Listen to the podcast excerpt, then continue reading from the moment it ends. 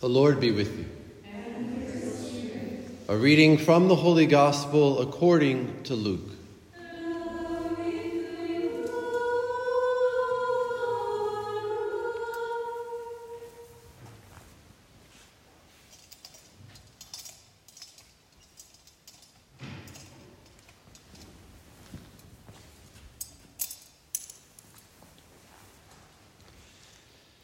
Some people told Jesus about the Galileans, whose blood Pilate had mingled with the blood of their sacrifices. Jesus said to them in reply, Do you think that because these Galileans suffered in this way, they were greater sinners than all other Galileans? By no means. But I tell you, if you do not repent, you will all perish as they did. Or those 18 people who were killed when the tower at Siloam fell on them. Do you think they were more guilty than everyone else who lived in Jerusalem? By no means. But I tell you, if you do not repent, you will all perish as they did. And he told them this parable There once was a person who had a fig tree planted in his orchard. And when he came in search of fruit on it, but found none, he said to the gardener, For three years now I have come in search of fruit on this fig tree, but have found none. So cut it down. Why should it exhaust the soil? He said to him in reply, Sir, leave it for this year also, and I shall cultivate the ground around it and fertilize it. It may bear fruit in the future. If not, you can cut it down. The Gospel of the Lord.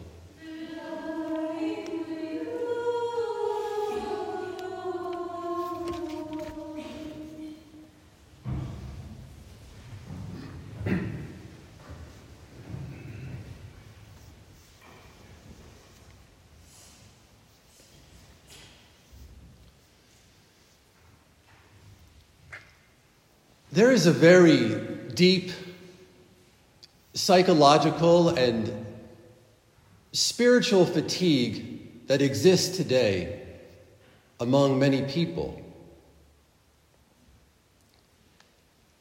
And the reason, of course, for this fatigue is simply because of the intensity of the last few years.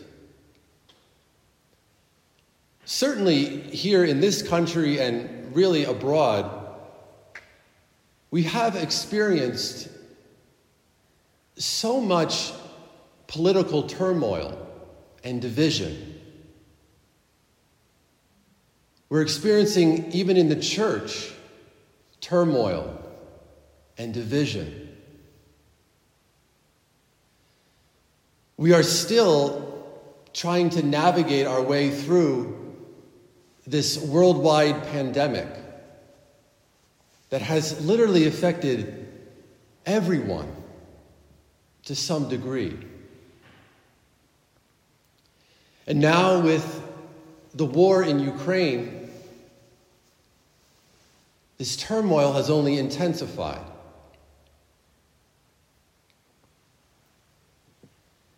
And as a result, many people are afraid. They are anxious.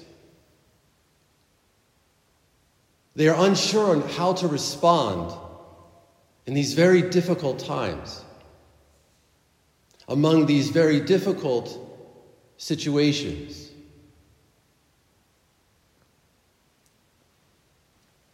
And coincidentally, in the gospel today, we are confronted with a, a somewhat similar scenario. Jesus refers to two current events in his day that were tragic and that most likely caused fear and anxiety among the people of his day. Yet, what is Jesus' response? Jesus very rarely gives us a why to tragedies and to difficulties that we face in life. But instead, he always tells us how to respond.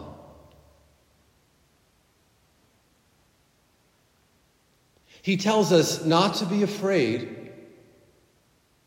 not to be anxious, but instead to repent. Or, in other words, he calls us to deeper conversion.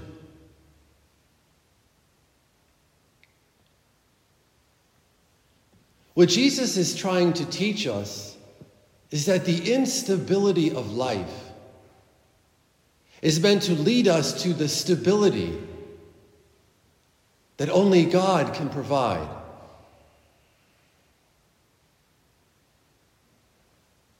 And we experience that stability in repentance. It's important to keep in mind that in genuine repentance, there is always a twofold movement occurring. On one hand, we are turning away from sin. But yet, on the other hand, we are turning towards God. And this twofold movement is important. Because repentance is not just uh, a staying out of trouble and avoiding sin as important as that is. But ultimately, repentance means embracing Christ. It means following after him. It means staying close to him, remaining with him, who is the only certainty that exists. Jesus reminds us of this same truth in another way in the Gospel of Matthew, in the context of the Sermon on the Mount. When he says to us there that everyone who hears these words of mine and does them is like a wise man who built his house upon the rock. So that when the trials, the sufferings, and the tragedies of life occur, which of course they will, and which of course no one is exempt from. But that when they occur, yes, we feel their effect. Yes, we suffer from them. But we are not blown over by them. We are not destroyed by them. Because Christ is our rock and our foundation. He is the only stability we have in a world that, by its very nature, is unstable and constantly changing. Many people believe that during difficulties, or that during these difficult times in which we live, that God is silent, or that God has abandoned us. And the reality is, there couldn't be anything further from the truth. In these difficult times, and in our own difficult moments in life,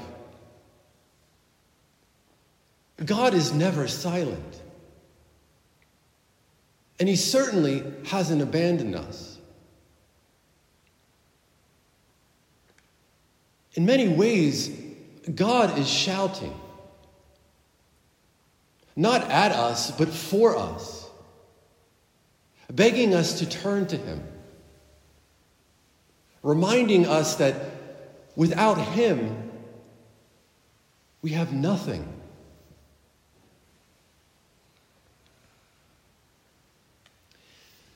This week, a friend of mine sent me a video, and this video was of a city in Poland. And I'm not sure which city in Poland it was, but this entire city in Poland this week was shut down. And do you know why the city was shut down?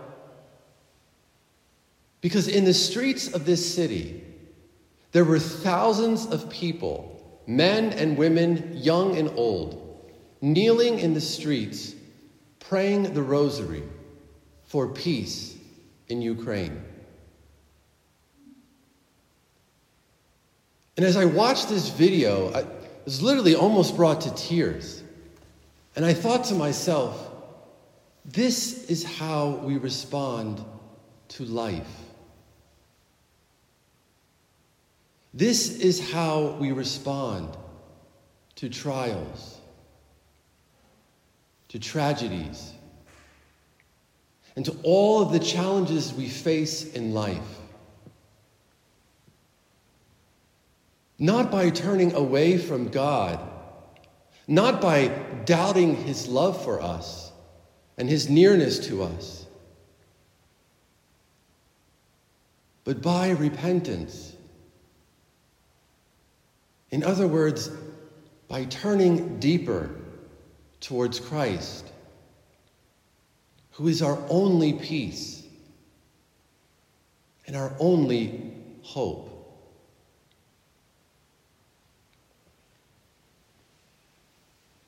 What Jesus is reminding us of today, both in the gospel and I believe in the world, is that repentance this deeper conversion is our only stability. In a world and in a time when everything is uncertain, Christ is certain. His love is unconditional. And his presence never disappears. St. Teresa of Avila says this so beautifully in one of her well known poems when she writes, Let nothing disturb you, let nothing frighten you. All things are passing away. God never changes. Whoever has God lacks nothing. God alone suffices.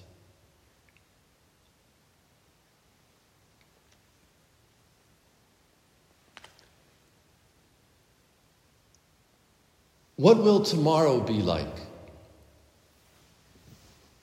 Or next month? Or next year? In our own personal life and in the world?